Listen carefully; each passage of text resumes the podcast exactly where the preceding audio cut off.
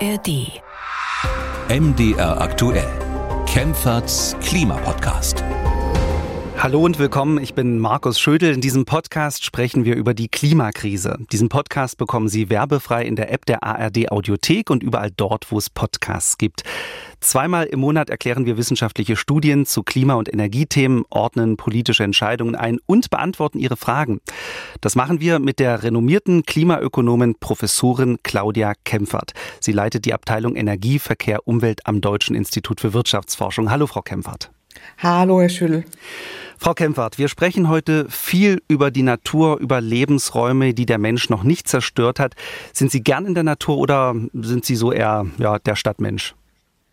Na, ich bin äh, gern beides. Also ich bin äh, sehr gern in der Natur, aber ähm, lebe in der Stadt, also lebe in Berlin und da lebe ich auch äh, gerne, aber suche mir da auch immer Grünräume und äh, eher die Bereiche, die jetzt nicht ganz so dicht äh, bevölkert sind, äh, wie jetzt äh, üblicherweise die Großstadt annehmen. Also insofern vielleicht dann die Tendenz eher leicht zur Natur, Naturmensch. Also ich muss sagen, mir geht's auch so ähnlich. Also ich lebe auch sehr gern in der Stadt, bin aber sehr froh, wenn in der Nähe viel Natur ist. Äh, Joggen macht zum Beispiel ja. viel, viel mehr Spaß im Wald als äh, in der prallen Sonne, vor allem jetzt äh, im Sommer bei der Hitze. Und äh, damit sind wir beim Thema, in der EU gibt es zu wenig Natur, vor allem zu wenig intakte Natur. Und das soll sich jetzt ändern durch das sogenannte Gesetz zur Wiederherstellung der Natur. Der Name sagt schon, worum es geht. In der EU soll eine riesige Renaturierung stattfinden, in Wald- und Moorgebieten und auch im Wasser.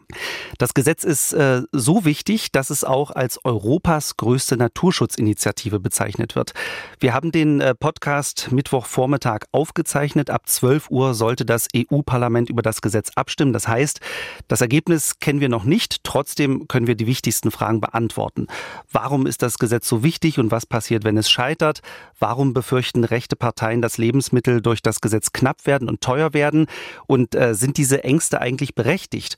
Und ähm, wie sieht es eigentlich mit dem Naturschutz in Deutschland aus? Dann beschäftigen wir uns in dieser Folge mit Millionären und Milliardären. Es ist kein Geheimnis, dass reiche Menschen viel mehr CO2 verbrauchen als andere Menschen. Muss die Politik was dagegen tun? Und wenn ja, welche Maßnahmen sind wirklich sinnvoll? Und dann beantworten wir noch eine richtig innovative Hörerfrage. Ein Hörer hat nämlich vorgeschlagen, alle Straßen weiß anzustreichen, damit das Sonnenlicht reflektiert wird. Seiner Meinung nach eine sinnvolle Maßnahme gegen die Hitze. Was ist von dem Vorschlag zu halten? Das sind die Fragen und Themen dieser Folge und ich bin sehr gespannt auf die Antworten. Sprechen wir als erstes äh, über das EU-Gesetz zur Wiederherstellung der Natur. Von Autofahrern höre ich immer wieder, wenn man früher mit dem Auto gefahren ist, hatte man die ganze Windschutzscheibe voller Insekten kleben. Das hat sich geändert. Heute bleiben die Scheiben fast sauber. Das ist ein Beispiel dafür, dass es ein Artensterben gibt, dass mit der Natur etwas nicht in Ordnung ist. Und die Schuld liegt natürlich bei uns, bei uns Menschen, weil wir der Natur immer weniger Raum geben, Wälder abholzen, Moore trockenlegen, die Meere überfischen und weil wir zu viel Pestizide verwenden.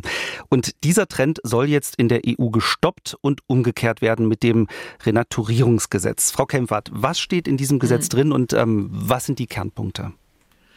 Ja, genau. Also mit diesem Gesetzentwurf, Sie haben es ja eben schon erläutert, da geht es jetzt darum, dass die Natur wiederhergestellt werden soll. Also die Europäische Kommission gibt das Ziel vor, bis zum Jahre 2030 80 Prozent der Lebensräume, die jetzt äh, aktuell im schlechten Zustand sind, wiederherzustellen. Und das ist so der erste Rechtsakt äh, dieser Art, der auch ganz gezielt auf die Wiederherstellung von Natur abzielt. Also hier sollen eben alle Arten von Ökosystemen renaturiert werden. Sie hatten es ja eben schon gesagt, von Wald, aber auch landwirtschaftlichen Flächen äh, bis auch hin zu Meeres, Süßwasser und auch äh, städtischen Ökosystemen. Und äh, für jedes Mitgliedsland der EU würden dann eben so rechtsverbindliche Ziele gelten, dass, dass, es, dass da damit einhergehen. Sie hatten ja eben auch schon äh, deutlich gemacht, dass die Veränderungen der Natur ja wirklich mittlerweile ein echt gefährliches Ausmaß angenommen haben. Äh, und dabei geht es jetzt nicht nur um den Klimawandel. Äh, die Biodiversität ist stark bedroht, also die Vielfalt der Arten und auch die Lebensräume. Äh, Sie haben eben die Windschutzscheibe erwähnt. Das ist ja auch so, immer mehr Arten sind eben vom Aussterben bedroht. Und das wirklich ist wirklich einmalig jetzt in der Geschichte. Ähm, und das zeigte ja auch der Biodiversitätsratsbericht zum Zustand der Natur der ja 2019 veröffentlicht wurde. Und da stand ja schon drin, dass ein Viertel aller Arten bereits davon betroffen sind, vom Aussterben betroffen sind. Das heißt, wir haben einen Artenschwund ohnegleichen. Und ähm, das bedeutet, dass mittlerweile über 680 Wirbeltierarten schon ausgestorben sind. Und das ist echt alarmierend. Und deswegen gibt es auch diese Artenschutzberichte auch äh, von der Bundesregierung und so weiter. Und deswegen haben ja die Vereinten Nationen dazu aufgerufen, eben für den Schutz der Natur einzutreten äh, und haben auch den Zeitraum äh, bis 2030 zur Dekade zur Wiederherstellung von Ökosystemen erklärt. So, und da soll es jetzt nicht nur darum gehen, diese Verschlechterung der Situation aufzuhalten, sondern auch möglichst umzukehren. Das heißt, bis 2030 sollen mindestens 20 Prozent der Land- und Meeresgebiete sollen da Wiederherstellungsmaßnahmen durchgeführt werden. Äh, und auch diese bis 2050 auf alle sanierungsbedürftigen Ökosysteme ausgedehnt werden. Und deswegen werden da auch Mittel bereitgestellt. Also 100 Milliarden Euro sind da im Raum jetzt für die Förderung der biologischen Vielfalt. Äh, und das soll eben auch zweckgebunden äh, sein, so, so heißt es. Und das ist jetzt die Vorgabe, um diese, um dieses Gesetz geht es jetzt und das ist einmalig in seiner Geschichte und es wäre sehr, sehr wünschenswert, dass dieses auch beschlossen werden würde heute. Wir wissen es ja nicht. Jetzt hat das Gesetz nicht nur Fans. Es gibt äh, auch Gegner, die das Gesetz regelrecht bekämpfen. Allen voran die Mitte-Rechts-Fraktion EVP. Die Christdemokraten haben vor allem ein Problem mit einer Passage, bei der es um die Landwirtschaft geht. Ähm, die Bauern sollen nämlich ihr Land zum Teil umgestalten, damit es dort mehr biologische Vielfalt gibt. Und da sagt die EVP um Gottes Willen, wenn den Landwirten Fläche weggenommen wird, dann werden weniger Lebensmittel produziert. Dann ist die Ernährungssicherheit in der EU in Gefahr. Außerdem Außerdem steigen die Lebensmittelpreise. Frau Kempfert, ist das äh, ein realistisches Szenario, was die EVP hier beschreibt? Nein, äh, überhaupt nicht. Also wissenschaftliche Erkenntnisse zeigen das Gegenteil. Es ist ja so, dass derzeit durch den Raubbau in der Natur die landwirtschaftlichen Flächen eher leiden äh, und die Landwirte ja selber auch ein Interesse daran haben sollten, dass das wieder sich verbessert äh, und dass wir hier nicht äh, eben diesen Raubbau an der Natur betreiben und dieses Drama an der Natur sich weiter fortbewegt. Also deswegen eben dieses EU-Renaturierungsgesetz auch ja auch ein zentrales Element des EU Green Deals ist. Und äh, das ist ja auch schon seit längerem äh, bekannt, dass man äh, das äh, machen will. Und hier hat man nichts ins Blaue hinein beschlossen, sondern das ist diese EU-Biodiversitätsstrategie bis 2030, die ich ja eben schon erwähnt habe und äh, die eben auch jetzt diesen Gesetzesvorschlag mit verbindlichen Wiederherstellungszielen für die Natur vorgibt oder zumindest äh, vorschlägt. Und das wurde ja schon mehrfach verzögert. Man hat ja auch schon jetzt länger darüber debattiert. Es äh, gibt ja auch einen ersten größeren Naturschutzrechtsakt der EU, auch seit der Verabschiedung der Fauna-Flora-Habitat-Richtlinie seit 1992, also die sogenannte FFH-Richtlinie. Und seitdem, jetzt auch seit einiger Zeit, wird ja jetzt seit längerem verhandelt. Und man muss deutlich sagen, also diese, diese Vorhaben, was man äh, da jetzt äh, durch diesen Gesetzesvorschlag ähm, einbringt, ist die beste Versicherung gegen Dürren, Flut und andere klimabedingte Extremwetterereignisse, die wir haben. Und wenn man sich anguckt, dass auch diesen, ich habe jetzt auch nochmal in den ersten Entwurf reingeschaut, der ursprüngliche Entwurf, der hatte ja auch so drei äh, Artikel, die da drin sind, wo eben auch die einzelnen Maßnahmen zur Wiederherstellung von mindestens 20 Prozent der Land- und Meeresflächen der der EU eben beitragen sollen. Das ist diese Grundlage da drin. Äh, und dann sollen eben einzelne Länder, Mitgliedstaaten da verbindliche Vorgaben äh, machen. Das heißt aber nicht, dass man landwirtschaftliche Flächen wegnimmt, sondern sie wieder aufbereitet, dass sie auch landwirtschaftlich wieder weiter genutzt werden können. Das ist die eine Desinformation, die da betrieben wurde. Und das zweite ist eben, dass es angeblich keine Studien oder Erkenntnisse äh, gäbe. Ähm, da haben sich ja jetzt auch viele Wissenschaftler gegen gewehrt Wert. 6000 Wissenschaftler aus 30 Ländern haben einen Brief unterzeichnet, wo es auch nochmal deutlich macht, es gibt so viele wissenschaftliche Studien dazu. Also diese Renaturierungsmaßnahmen äh, schließen wirtschaftliche Aktivitäten nicht aus. Und äh, die gesamten wissenschaftlichen Erkenntnisse deuten eben auch darauf hin, dass solche Maßnahmen die, äh, diese Ernährungssicherheit verbessert und nicht gefährdet. Also das ist auch nochmal ein wichtiger, wichtiger Hinweis an dieser Stelle. Und in diesem offenen Brief wird ja auch nochmal deutlich gemacht, also es sind viele, viele ForscherInnen, die da tiefe Besorgnis haben, auch äh, über diesen ungerechtfertigten Angriff auf das Gesetz, äh, der weitestgehend auf Fehlinformationen beruht. Äh, das sagt eben auch dieser, dieser Brief und äh, dem schließe ich mich da auch ähm, an. Also insofern. Ähm, Haben Sie den auch unterschrieben, das, diesen Brief? Ich, ich habe ihn selber nicht unterschrieben, er hat mich leider rechtzeitig nicht mehr erreicht, so, aber ich würde ihn sofort unterschreiben, äh, wenn es noch die Gelegenheit äh, gäbe. Aber Kollegen äh, von mir haben ihn unterzeichnet, insbesondere zwei aus dem Sachverständigenrat für Umweltfragen, ähm, Sepp Sepple und ähm, Wolfgang Lucht, beides hochgeschätzte Kollegen, äh, die haben auch unterzeichnet, auch viele andere vom Helmholtz-Zentrum für Umweltforschung, Uni Rostock, Uni Duisburg-Essen und so weiter. Also das ist eine lange, lange Liste von vielen renommierten ForscherInnen, äh, die ähm, ganz gezielt auch nochmal deutlich machen, wieder einmal haben wir es hier mit Desinformationen zu tun, um eben Umweltschutz zu sabotieren. Dabei ähm, ist es für uns alle gut, was dort drin steht. Und es ist auch nochmal eine interessante Allianz gegeben, ich weiß nicht, ob Sie das mitbekommen haben, zwischen WWF und dem Lebensmittelkonzern Nestle, äh, die ja auch nochmal deutlich gemacht haben, mit 100 anderen Unternehmen, wie auch Unilever oder Ikea, die die auch äh, eine dringende Verabschiedung dieses ehrgeizigen und rechtsverbindlichen EU-Gesetzes zur Wiederherstellung der Natur äh, sich einsetzen und ähm, auch davor warnten, dass ähm, Landwirte hier angesichts des beispiellosen Zusammenbruchs unserer Ökosysteme und des Klimawandels äh, hier auch eine Desinformationskampagne äh, teilweise mitmachen äh, und eben auch aus diesen Parteien heraus. Also das äh, ist eine ganz interessante Entwicklung, die sich da ergeben hat und ähm, insofern muss man da wirklich der, diesen Behauptungen der EVP widersprechen. Sie haben diesen äh, Brief der Wissenschaftlerinnen und Wissenschaftler eben schon angesprochen. Äh, diese Wissenschaftlerinnen und Wissenschaftler haben den Brief an die EVP geschrieben, einen offenen Brief, ähm, in dem eben nochmal deutlich gemacht wird, wie wichtig dieses Gesetz ist. Wenn man äh, mhm. die EVP-Abgeordneten hört, hat man aber den Eindruck, ähm, okay, es gibt Wissenschaftler, die sind für das Gesetz und dann gibt es Wissenschaftler, die sind gegen das Gesetz. Ich habe hier mal ein Beispiel, nämlich die EVP-Abgeordnete Christine Schneider und die hat dem Hessischen Rundfunk Folgendes gesagt. Wir haben uns die Position der Wissenschaftler genau angeschaut und ich hatte übrigens auch äh, am letzten Freitag noch mal ein Treffen. Ich habe aber auch Wissenschaftler, die unsere Bedenken bestätigen, die sagen, wenn wir jetzt noch einmal zehn Prozent der landwirtschaftlichen Produktion Produktionsfläche aus der Nutzung nehmen, dann wird der Druck auf die noch existierenden Flächen noch viel, viel größer werden. Dann werden die noch viel intensiver bewirtschaftet werden. Und dann würden wir sowohl der Artenvielfalt auch auch dem äh, Klimaschutz einen Bärendienst äh, erweisen. Deshalb, ich verstehe die Wissenschaftler in ihrer Argumentation. Wir brauchen Insekten, wir brauchen Bestäuber für die langfristige Ernährungssicherung. Aber wir brauchen auch genügend landwirtschaftliche Fläche, damit wir dort entsprechend Lebensmittel anbauen können.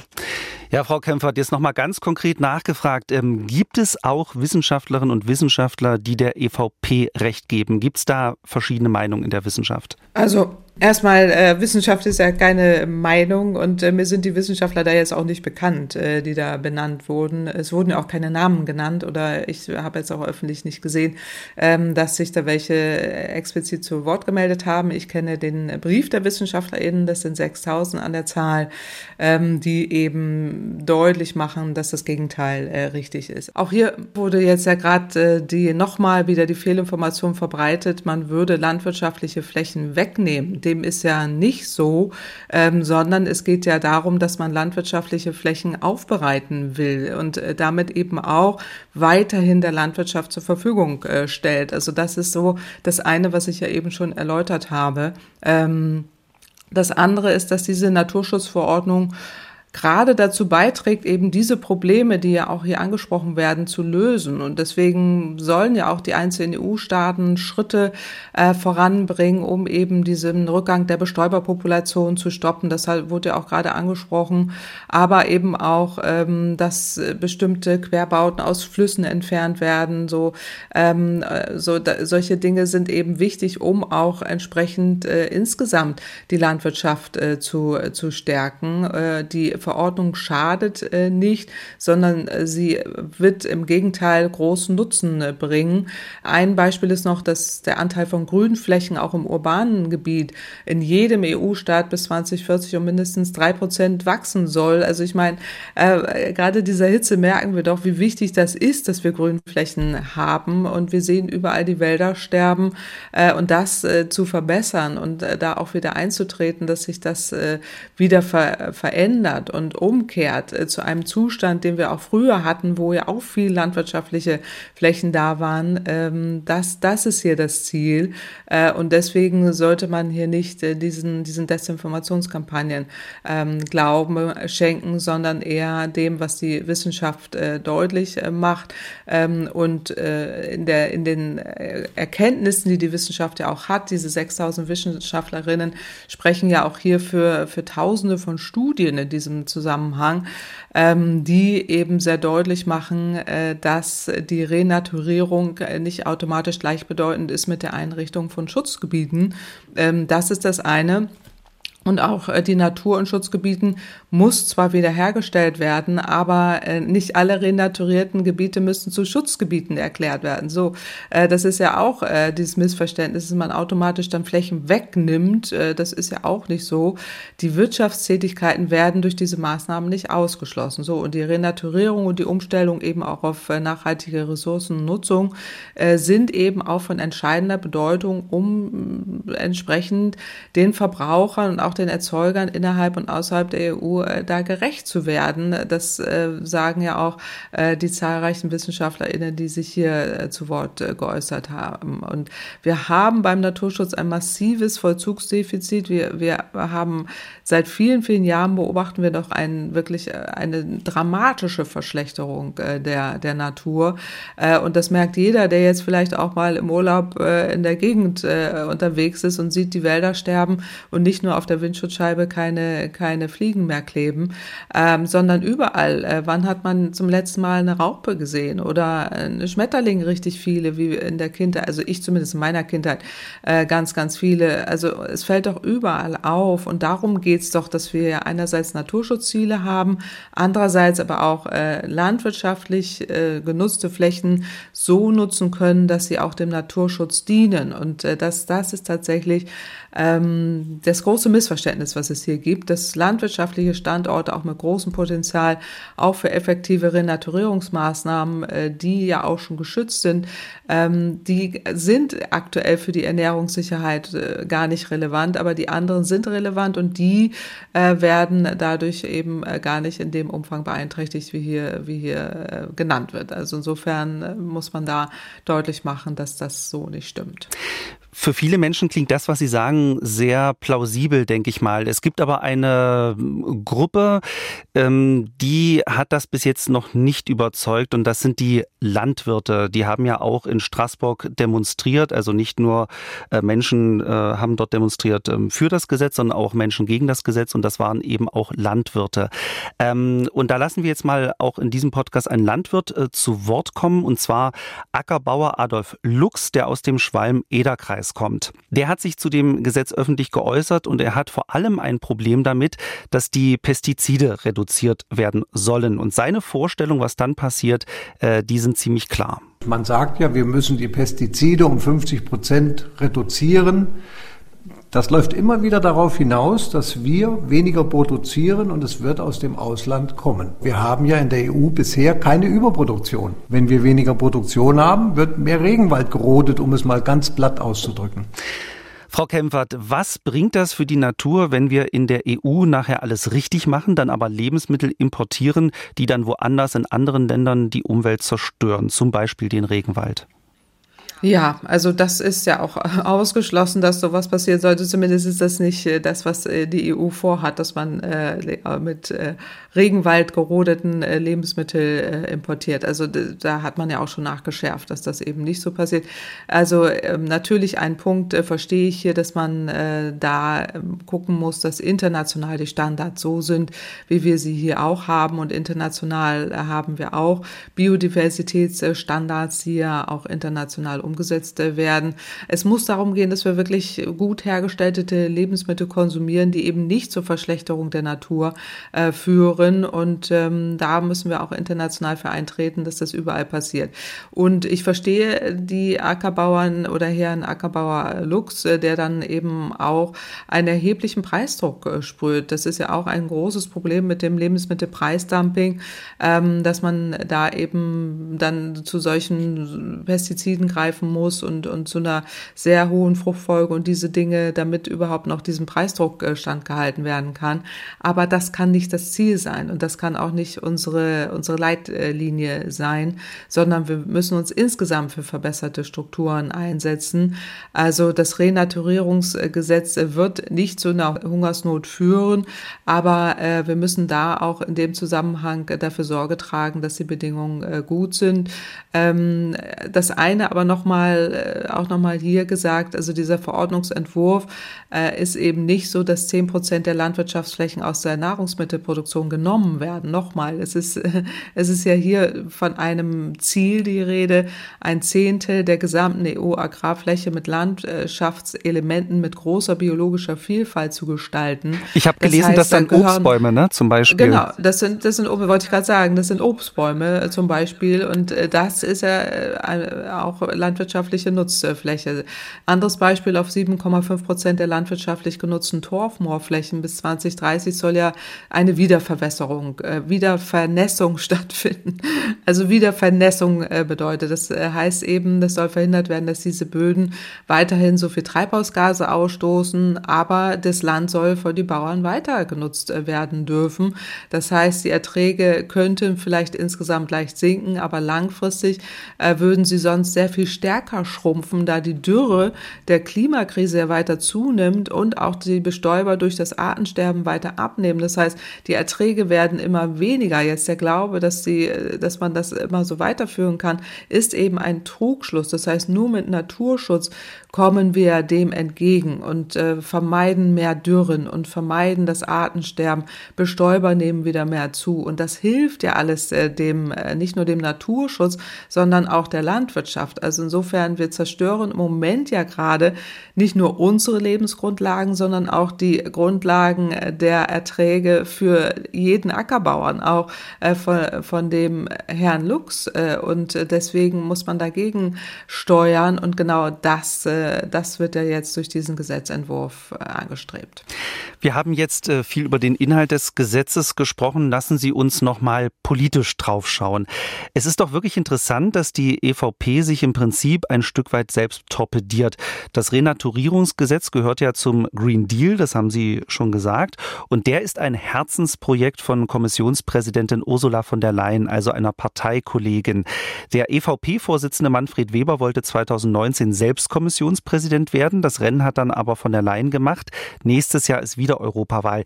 Geht's hier um die Sache oder sind wir Zeuge eines Machtkampfs innerhalb der EVP? Tja, das ist äh, wirklich eine gute Frage. Also man kann ja nur von außen drauf gucken und äh, was berichtet wurde. Zum Beispiel die Schattenberichterstatterin Jutta Paulus hat ja ähm, berichtet, dass eben EVP-Chef Manfred Weber da diese Anti-Green Deal-Koalition aus konservativen Rechtspopulisten und auch Rechtsextremen angeführt hat und da eben seit Monaten wirklich da äh, beispiellosen Druck offensichtlich ausübte, da im Vorfeld äh, auch auch auf die EVP-Abgeordnete, auf die, dass die richtig abstimmen, ähm, da eben nicht auszuscheren, äh, die Verordnung äh, nicht abzulehnen und äh, ähm, dann äh, entsprechend eben auch der Eindruck äh, sich äh, da zeigt, dass das vielleicht nicht unbedingt nur inhaltliche Gründe hat und wie so oft in diesem Zusammenhang ähm, da entsprechend äh, Mehrheiten zu generieren und vielleicht auch als Rachefeldzug, das, da kann man nur spekulieren, aber ganz sicher sicher geht es hier um politische Gründe im Hintergrund. Und ähm, da ist wie oft, wie so oft eben das, die Umwelt oder Naturschutz oder Klimaschutz das Thema äh, der Rechtspopulisten, äh, die das dann komplett ablehnen, obwohl äh, der Green Deal in der Tat ja eben ein Thema ist, was die Konservativen eigentlich einen sollte und gerade Naturschutz auch einen sollte. Ähm, und da wird man sehen, wie sich jetzt die Mehrheiten heute generieren. Also in der Vergangenheit war es ja extrem knapp. Äh, und ähm, ob da jetzt entsprechend ähm, diese Spaltung, die wir ja schon im Vorfeld gesehen haben, ähm, sich so fortsetzt, das werden wir heute sehen. Also ich bin sehr gespannt. Es wird denkbar knapp werden. Ich äh, wünsche mir sehr, dass es äh, für dieses Gesetz ausgeht, weil es ist für unser aller Lebensgrundlagen, für unser aller Gemeinwohl äh, und deswegen wäre es sehr sinnvoll. Als wir den Podcast aufgezeichnet haben, war noch nicht klar, ob das Parlament für oder gegen das mhm. Gesetz äh, stimmt. Für den Fall, dass das Gesetz kommt, äh, ob jetzt nach dieser Entscheidung oder später nach weiteren Verhandlungen und Kompromissen, müssten wir in Deutschland Deutschland viel ändern oder sind wir schon hier bei uns auf einem guten Weg? Wir haben ja immerhin über 8900 Naturschutzgebiete, also Gebiete, in denen die Natur ja weitestgehend in Ruhe gelassen wird. Ja, also, ähm, aber wir haben auch äh, deutliche Nachholbedarf. Auch äh, bei uns äh, sind keine, ähm, wie haben Sie eingangs gesagt, Fliegen an den, an den Windschutzscheiben dran und die Wälder sterben. Also insofern, ähm, aber klar, also Deutschland ist aber dann auch verpflichtet, effektive Maßnahmen zur Umsetzung auch das zu gewährleisten. Ein äh, Großteil muss dann auch in den Bundesländern realisiert werden. Ähm, dann wäre ganz sicherlich äh, sinnvoll, dass man ein nationales Rennen Renaturierungsgesetz äh, einführt, dass äh, die Zielvorgaben der EU-Verordnung auch auf die Länder dann entsprechend runterbricht ähm, und dann auch entsprechend Instrumente eingeführt werden, unter anderem auch für die, für die Flächensicherung und ähm, auch mit so einem nationalen Wiederherstellungsplan gebündelt werden müssen. Also dazu finden sich in Deutschland bisher keine bundesweit verbindlichen gültigen Vorgaben, auch zur Wiederherstellung der Natur. Und damit ist, wäre auch diese EU-Verordnung auch da äh, eine gute Ausgangsbasis, äh, auch in Deutschland für so einen ja, zielorientierten Rahmen, auch die, die bestehenden einzelnen Projekte zu bündeln und auch äh, großflächig die Ökosysteme wiederherzustellen. Das fände ich auch wichtig. Und die EU-Verordnung ergänzt jetzt auch aktuell das Aktionsprogramm natürlichen Klimaschutz, das ja auch vor allen Dingen Förderinstrumente für natürliche Klimaschutzmaßnahmen wie auch äh, diese Wiedervernässung von Mooren äh, bereitstellt. Und ähm, auf der Ebene der Europäischen Union baut die Verordnung ja auch insgesamt auf, auf die Wiederherstellung der Natur, auf bestehende, auch äh, überschaubare EU-Umweltrechte bisher auf und ergänzt das und äh, ähm, nutzt ja auch teilweise diese Methodik der FFH-Richtlinie und ergänzt äh, diese dann auch entsprechend. Und die, diese Wiederherstellungsmaßnahmen müssten dann aber auch über entsprechende Maßnahmen auch innerhalb dieser FFH-Gebiete hinausgehen. Das äh, ein Beispiel wäre hier, dass man Flüsse entsprechend Vorgaben macht, auch für die Entfernung von Dämmen, auch die bestehenden Wasserrahmenrichtlinien ergänzt. Also da finden sich schon artenreiche Landschaftselemente in der EU-Biodiversitätsstrategie, aber jetzt würden sie dann eben verbindlich werden und ähm, das müsste dann auch dementsprechend in äh, Deutschland äh, runtergebrochen äh, werden und ähm, entsprechend dann auch in ein äh, deutsches äh, Gesetz dann entsprechend umgesetzt werden. Wir werden in diesem Podcast auf jeden Fall beobachten, wie es mit dem Renaturierungsgesetz weitergeht kommen jetzt aber erst. Wir sind gespannt, genau. Ja, also das äh, ist auf jeden Fall eine sehr entscheidende äh, Woche, sehr entscheidende ja. Tage. Ähm, wir kommen jetzt aber erst einmal zu einem ganz anderen Thema. Wir sprechen jetzt über eine Gruppe von Menschen, zu denen die meisten, die diesen Podcast hören, wahrscheinlich nicht gehören werden. Wir sprechen jetzt über reiche Menschen, über sehr reiche Menschen, nämlich über Millionäre und Milliardäre. Jeder, der sich äh, mit dem Klima beschäftigt, weiß inzwischen, dass äh, reiche Menschen deutlich mehr CO2 verbrauchen als andere. Und bei der Vorbereitung auf diesen Podcast bin ich auf eine Aussage von Julian Backhaus gestoßen, der viele Menschen schockiert hat. Backhaus ist ein äh, deutscher Millionär und Buchautor und der war in einer ZDF-Sendung zu Gast. Und dort ist er von der Moderatorin nach seiner Verantwortung gefragt worden für die Gesellschaft. Und so hat sich das Ganze angehört. Ich würde gerne noch ein, zwei Fragen aus dem Chat beantwortet bekommen. Da geht einer an Sie, Herr Backhaus. Ähm, Backhaus, wo und wie kommen Sie Ihrer Verantwortung für die nachfolgenden Generationen und unserer Umwelt nach? Vielleicht auf die Schnelle? Nach mir die Sinnflut. Ich habe keine Kinder. Nach mir die Sintflut, ich habe keine Kinder. Ähm, wenn Sie sowas hören, Frau Kempfert, macht Sie das wütend, wenn ein Millionär so über die Klimakrise redet? Was löst das bei Ihnen aus, wenn Sie sowas hören? Naja, er ist da leider nicht die Ausnahme äh, und das wissen wir aus der Forschung heraus. Also ich finde es immer wieder krass, das auch so brutal zu hören, aber er ist äh, tatsächlich nicht der Einzige. Ähm, reiche Menschen, Sie haben es schon gesagt, haben ja eine schlechte Klimabilanz und das Problembewusstsein ist so gut wie gar nicht vorhanden. Und das illustriert auch nochmal eine jüngste britische Studie, die äh, gerade in so einem Fachmagazin Energy Research and Social Science veröffentlicht wurde. Und da haben äh, Forschende der Universität Leeds in so tiefen Interviews äh, und auch Diskussionsrunden mit sogenannten High Energy Consumers, wozu eben hier Herr Backhaus auch gehört. Das heißt wohlhabende Menschen, die durch äh, sehr exzessiven Energieverbrauch sich das eben leisten können und dadurch extrem zur Klimakrise beitragen, äh, befragt. Und die Forschungsfrage war, wie rechtfertigen Menschen mit großem CO2-Fußabdruck ihren privilegierten, energieintensiven Lebensstil? Und die Frage ist eben hochrelevant. Ähm, reiche Menschen gehören zu den Hauptverursachern der Erderhitzung. Ähm, das zeigen eben ganz, ganz viele Daten mittlerweile, auch äh, des Inequality Labs, viele andere auch. Äh, und die reichsten zehn Prozent der Weltbevölkerung sind für die Hälfte aller globalen Treibhausgase verantwortlich. Die reichsten Hundertstel kommen sogar auf 17 Prozent aller Emissionen und damit deutlich mehr als die ärmste Hälfte der Menschheit zusammen. Also hier reden wir wirklich über diejenigen, die es eigentlich ähm, mehr umsetzen könnten äh, und äh, auch ein größeres Problembewusstsein haben äh, müssten. Ähm, und das haben sie nicht. Äh, und diese Befragung ähm, ist hochinteressant äh, und ich äh, will ganz kurz nochmal äh, da zusammenfassen, was da gesagt wurde. Also insgesamt zeigte sich da wirklich der, das übliche Argumentationsmuster, die wir kennen aus äh, der Diskurse des Nichtstuns oder auch die Diskurse der Verzögerung. Das haben wir hier schon mal aufgerufen, auch in meinem Buch mit den Märkten des Zweifelns. Also einmal diese Whataboutism, man verweist eben auf andere, doch noch äh, die viel, viel weniger tun äh, oder teilweise äh, mehr emittieren ähm, dann heißt es im Interview, wir produzieren doch nur ein Prozent der weltweiten Umweltverschmutzung. Also ähm, was geht mich das an? Oder die Ausrede auch vom Trittbrettfahrer, äh, die dann sagen, na ja, ich bin halt da Risiken ausgesetzt. Ähm, ich denke, wir müssten da vorsichtig sein, aber ähm, das, äh, damit bringen wir uns in eine benachteiligte Position. Also äh, Vorsicht, dann Perfektionismus. Also man äh, fordert erstmal perfekt ausgearbeitete Lösungen, so nach dem Motto, also äh, es muss erstmal äh, technische Lösungen geben, bevor wir weitermachen können. Dann äh, auch Appell an das Wohlergehen. Man äh, betont so mögliche unerwünschte Folgen. Wenn die Zahl der Flüge in der Welt, sagen wir, um 80 Prozent zurückgeht, dann wird es eine massive Arbeitslosigkeit geben. Dann gibt es diese Scheinlösung. Also äh, Plastikabfälle äh, sind doch auch problematisch. Viel reden, wenig handeln. Ich denke, die meisten Regierungen der Welt haben jetzt ein ziemlich aggressiv verpflichtet, sich die Emissionen zu reduzieren. Das heißt, auch da einfach auf andere zeigen äh, oder fossile Brennstoffe sind eben Teil der Lösung. Ja, wieso wir werden doch Hybridautos haben oder E-Fuels, äh, Zuckerbrot statt Peitsche.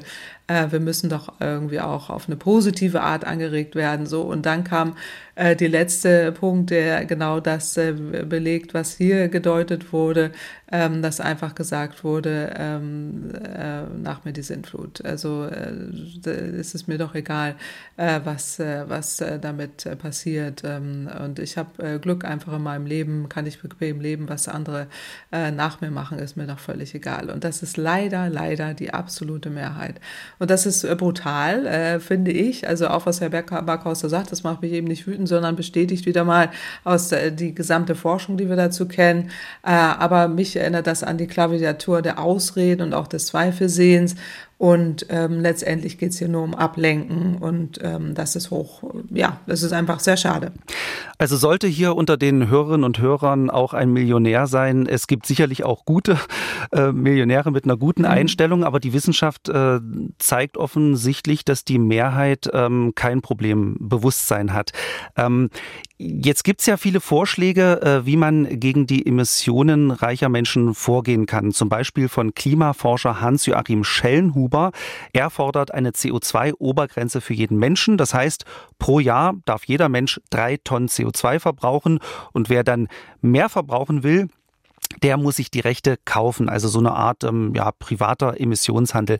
Was halten Sie davon und äh, ließe sich das überhaupt in der Realität umsetzen? Naja, also, ähm, also zum einen nochmal zum äh, Vorargument. Äh, also natürlich Ausnahmen äh, bestätigen immer die Regel, aber leider sind eben äh, die Mehrheit äh, der, der Milliardäre oder Millionäre äh, denken eben so. Äh, und da kommen vielleicht auch diese ganzen Argumente oder Argumentationsmuster her. Also zu Herrn Schellenhuber, äh, genau, also das ist so ein ähm, altbekanntes äh, ähm, Thema, was immer wieder an dieses fundamentale Gerechtigkeitsprinzip anknüpfen soll, dass äh, jedem Menschen rein rechnerisch ähm, ungefähr drei Tonnen CO2 jährlich zur Verfügung äh, stehen, was einfach daran liegt, ähm, dass das das maximale Treibhausgasbudget ist, äh, von dem wir wissen, dass da die Erderwärmung äh, noch eingedämmt werden äh, könnte oder unter zwei Grad gehalten werden äh, könnte. Äh, jetzt ist es eben so, dass Superreiche pro Kopf mehr als 2000 Tonnen jährlich ausstoßen. Sie haben richtig gehört, 2000. Das ist ordentlich. Millionäre ungefähr 100 Tonnen genau. So, äh, nur noch mal zur Dimension so ungefähr, ne? Also, äh, wo wir hier stehen. Ähm, also, und äh, ich sage jetzt mal, wir beide Durchschnittsbürger etwa 10 Tonnen pro Jahr. Und jetzt geht es um diese weniger, drei Tonnen. Ja. Ein paar Nullen weniger, genau. Also, und jetzt ähm, der Schellenhuber-Vorschlag, den äh, kenne ich schon ähm, so aus den Jahren 2000, wo man das auch schon mal thematisiert hatte. Ähm, dann eben diese Zuordnung äh, zu machen mit den äh, CO2-Ausstößen, dann ähm, diese ganze einhalten soll. Ähm, aber äh, man sieht eben, also zwei Dinge daran, äh, die, ähm, die ich äh, interessant äh, finde, aber auch äh, teilweise problematisch. Also das eine ist, ähm, dass äh, man eben prüfen müsste, wie man äh, einen solchen Emissionshandel wirklich einführen würde, also wie er dann rein rechne, rein theoretisch funktionieren äh, würde, bekommt dann jeder irgendwie ein, eine CO2-Karte oder wie misst man das dann? Äh, und auch äh, das Ungerechtigkeitsthema an der Stelle, weil Reiche können sich nach wie vor äh, freikaufen, das tun sie ja sowieso die ganze Zeit, Arme äh, eben nicht. So, das ist das eine Argument ähm, dagegen. Das zweite ist, äh, wir kennen diese CO2-Fußabdruck-Thematik aus, äh, auch schon aus den 1990er Jahren. Damals hat das der BP-Konzern eingeführt, der Ölriese, äh, der hat das in den frühen 2000er Jahren populär gemacht. Äh, und da ging es vor allem darum, von der eigenen Schuld am Klimawandel abzulenken. Die Verantwortung liegt eben nicht beim Unternehmen, sondern beim Verbraucher. Und das ist diese individuelle Abwälzung der Verantwortung. Aber die eigentlichen Verursacher liegen doch eben äh, in den Unternehmen äh, drin. Das, damit waren sie auch sehr erfolgreich. diese jahrzehntelange ähm, eben Vernebelungstaktik, sich da irgendwie rauszuwinden aus der Verantwortung. Und wir haben heute immer noch weiter steigende äh, Emissionen und der Konzern ähm, ist einer, noch immer einer der größten Ölkonzerne weltweit. Also es hat in dem Sinne ähm, genau dazu geführt, äh, was äh, da erreicht werden sollte, dass wir nämlich äh, mit dieser Verantwortung abwälzen, ähm, letztendlich äh, nicht wirklich vorwärts kommen. Und ähm, das nicht dazu führt, dass effektiver Klimaschutz betrieben wird, sondern wir uns in so einem Klimakarussell befinden oder so Whataboutism, jeder zeigt mit dem Finger auf andere äh, und am Ende funktioniert es nicht. Also insofern ähm, sehe ich da die Gefahr, dass wir da wieder landen, äh, wo wir jetzt schon irgendwie 23 Jahre später sind, wo wir damals das schon mal debattiert haben äh, und es damals auch nicht kam, ähm, äh, sehe ich eher Lösungen darin, jetzt nicht äh, CO2-Karten zu verteilen, sondern eher die Investitionen der Superreichen, die müssen besteuert werden. Diese Investitionen müssen reguliert werden. Wir brauchen ein Divestment, also die Geldanlagen auch, äh, wo die Superreichen rein investieren, dass da höhere Steuern draufkommen. Ähm, die Unternehmen müssen mehr zur Rechenschaft äh, gezogen werden. Radikale Reduzierung der Emissionen, ähm, Wegkehr von, von fossilen Energien bei den Unternehmen, die gigantische Riesengewinne einfahren, davon was wegnehmen, äh, aber auch bei den Superreichen ähm, da höhere Steuern nehmen äh, und das äh, rückverteilen für die ähm, für den Umbau und oder für die Investitionen in erneuerbare Energien äh, und so weiter, in äh, Ladeinfrastrukturen und was wir alles vor uns haben. Alles, was viel Geld kostet und äh, von den Konzernen offenbar so ganz freiwillig nicht gemacht wird. Ein Grund, äh, warum Millionäre und Milliardäre so viel CO2 verursachen, sind die Privatjets. Die Zahl der Flüge hat in den letzten Jahren in Europa deutlich zugenommen, sagt eine Studie im Auftrag von Greenpeace. Und das macht sich bemerkbar. Im vergangenen Jahr sind durch Privatjets immerhin 3,4 Millionen Tonnen CO2 in die Luft geblasen worden. Länder wie Frankreich und Österreich fordern deshalb strengere Regeln. Greenpeace will sogar, dass Privatjets in der EU verboten werden. Ist das ähm, der richtige Umgang mit Millionären oder äh, halten Sie solche Verbote eher für zu kleinteilig und wollen lieber bei dem bleiben, was Sie eben aufgezählt haben? Ja, also ich würde eher da bleiben, wo ich eben aufgezählt habe, aber ich will auch noch mal ein paar Argumente ähm, liefern, warum ähm, es schon auch bei den Privatjets teilweise ein Thema ist. Also äh, in der Tat gibt es äh, bei der Luftfahrt äh, wirklich dann eben große Verschmutzer und das sind diese sogenannten äh, Privatjets, weil die Emissionen auf die beförderten Personen, wenn die umgelegt werden, äh, riesenhoch sind. So und äh, diese Privatjets verursachen eben fünf bis 14 Mal mehr Verschmutzung pro Passagier Passagier, als wenn man sich jetzt in ein normales Flugzeug setzen würde.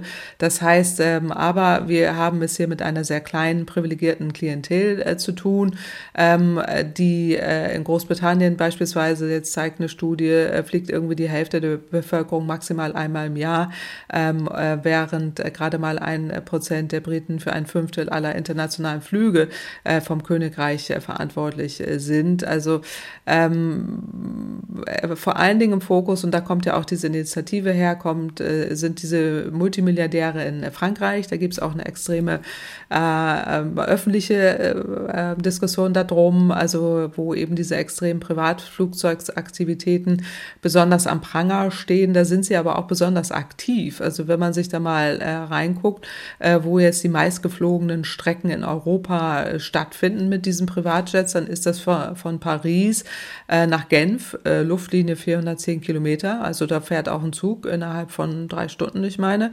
Äh, oder auf Rang 2 Route Paris äh, nach Nizza, äh, 680 Kilometer, gibt es auch einen hochfrequentierten TGV, äh, also ein äh, Zug, äh, 5 Stunden 40 braucht er.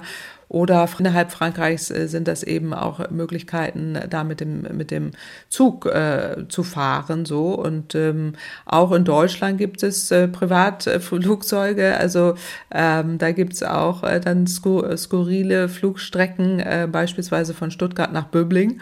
Äh, es sind 15 Kilometer, äh, wo man sich fragt, das sind sehr kurze Distanzen für Privatjets. Ja, das, das, das lohnt sich ja gar nicht abzuheben quasi. Das lohnt sich gar nicht abzuheben. Oder eben eben Hamburg-Sylt. Das ist jetzt ja auch vielleicht sowas, was man in Frankreich dann anprangern würde, weil man äh, da irgendwie solch, sowas gerne anprangert. Aber auch da kommt man mit drei Stunden Zug hin. Ähm, also insofern äh, verstehe ich schon da auch den Ansatz, wo man äh, Privatjets regulieren könnte. Da braucht man allerdings eine EU-weite Regelung. Ähm, da bräuchte man aber auch mehr Transparenz erstmal, finde ich, was äh, denen ja gar nicht, den Menschen, die da fliegen, gar nicht äh, passen dürfte, weil es da um Diskretion geht die wollen nicht, die wollen nicht gesehen werden. Äh, oder man könnte eben solche Privatflüge höher besteuern. Das wäre auch eine Möglichkeit, ähm, da eben entsprechend äh, vielleicht äh, äh dann so ein Privatjet-Abflug äh, dann eher unattraktiver zu machen äh, oder man also das, Auflagen. Also das so teuer zu machen, quasi, dass es selbst ein Milliardär wehtut.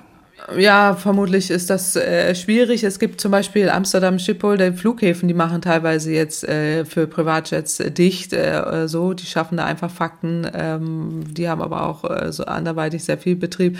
Äh, ohnehin wollen diese Privatjet-Betreiber ja gar nicht auf diese großen Flughäfen, die wollen ja diese langen Wartezeiten gar nicht haben, äh, wollen dann eher auf so kleinere. Also da würde ich mal ansetzen. Genau, also vermutlich ist es eher so, dass wenn man eine Kerosinabgabe jetzt einführen würde, dass das die gar nicht nicht juckt äh, und äh, dann äh, Fliegen ist aber generell viel zu billig. Das gehört generell da jetzt in diese Transformation des Verkehrssektors rein. Das Kerosin ist nach wie vor steuerbefreit, das endlich zu ändern. Ich wäre sehr dafür, da habe ich schon öfters für geworben, Regionalflughäfen nicht mehr zu subventionieren. Also da, wo die starten und landen, äh, 40 Millionen Euro zahlen wir dafür im Jahr, by the way, für diejenigen, die es nicht wissen, Steuergeld. Ähm, aber auch emissionsfreie Kraftstoffe wären Weg, Umweltauflagen erhöhen, ähm, einzelne Flughäfen könnten auch dicht machen für Privatflugzeuge. Aber das Allerwichtigste sind die Bahnverbindungen. Die müssen schneller werden, attraktiver. Ähm, aber ich kann mir vorstellen, dass das jetzt für diese Privatjet-Nutzer äh, ähm, vielleicht nicht so ganz attraktiv ist. Die Bahn ist ja nicht so diskret, die ist voll, die ist laut und so. Also, Gibt ja noch erste Klasse. Ja, genau. Äh, da müsste man jetzt sowas einführen, was die Queen in England hat, ein eigenes Abteil oder so. Ne? Eigener also Zug. eigenen Wagen, wo die, genau, einen eigenen Zug, äh, wo die damit hin und her fahren. Dann, dann hätte man vielleicht eine Alternative. Also dann sind wir wieder so ein bisschen äh, zurück, äh, back to the roots. Das war früher, glaube ich, auch schon mal so, ähm, dass es da eigene Züge gab äh, für diejenigen, die sich überhaupt leisten können. Aber äh, Spaß beiseite. Also es gibt genügend Möglichkeiten. Ähm, ich finde es auch äh, richtig, dass man es überhaupt mal thematisiert, ja. Dann verlassen wir das Thema Millionäre und reiche Menschen und kommen zu einem Thema, bei dem Geld auch eine Rolle spielt, nämlich Cyberkriminalität. Ich habe nämlich eine Empfehlung für Sie, einen sehr spannenden Podcast. Der Podcast beschäftigt sich mit einem Hackerangriff auf den Landkreis Anhalt-Bitterfeld. You are Fact, Deutschlands erste Cyberkatastrophe. So heißt der Podcast und der heißt deshalb so, weil Hacker vor zwei Jahren die Verwaltung im Landkreis Anhalt-Bitterfeld lahmgelegt haben und auf den Computern die Nachricht hinterlassen haben, You are Fakt. Die Hacker wollten richtig viel äh, Lösegeld, eine halbe Million Dollar und sie haben richtig äh, viel Schaden angerichtet. Fahrschüler äh, konnten sich nicht anmelden für Prüfungen, ausländische Studierende sind nicht an Unterlagen gekommen und ja, es hätte nicht mehr viel gefehlt, dann hätten auch Sozialleistungen nicht mehr ausgezahlt werden können. Das ist wirklich eine extrem spannende Geschichte. Für den Podcast brauchen Sie keine technischen Vorkenntnisse, da kann ich alle Hörerinnen und Hörer beruhigen. Die Kollegen erzählen die Geschichte wunderbar. Sie haben mit Leuten aus der Verwaltung gesprochen, haben äh, sich auf die Suche gemacht, auch nach den Tätern und äh, sie haben geschaut, was die Behörden aus dem Fall gelernt haben. You Are Fact ist äh, ein MDR-Podcast. Ja, dieses Wort sagt man wirklich ich muss, sehr. das Wort sagt Entschuldigung, man wirklich, also ich muss da, ich, ich zuck da jedes Mal zusammen. man sagt das Wort ja wirklich nicht so ich, oft, ähm, vor allem nicht ich, ich gehöre einer anderen Generation an, sorry. ähm, ähm, also genau, ähm, äh, jetzt hab, bin ich ganz durcheinander. Äh, genau, also äh, es ist überhaupt nicht schlimm.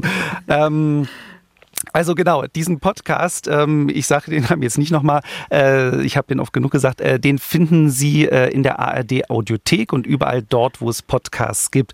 Und äh, das muss an dieser Stelle auch mal gesagt werden, ein ganz großes Dankeschön an alle IT-Abteilungen in Deutschland, die dafür gesorgt haben, dass solche Angriffe meistens keinen Erfolg haben. Frau Kempfert, äh, wir sind ja beide auch darauf mhm. angewiesen, dass wir den Computer anschalten und alles funktioniert. Ich beim MDR, Sie beim Deutschen Institut für Wirtschaftsforschung. Ohne die IT-Leute mhm. Äh, wären wir, glaube ich, echt auf aufgeschmissen.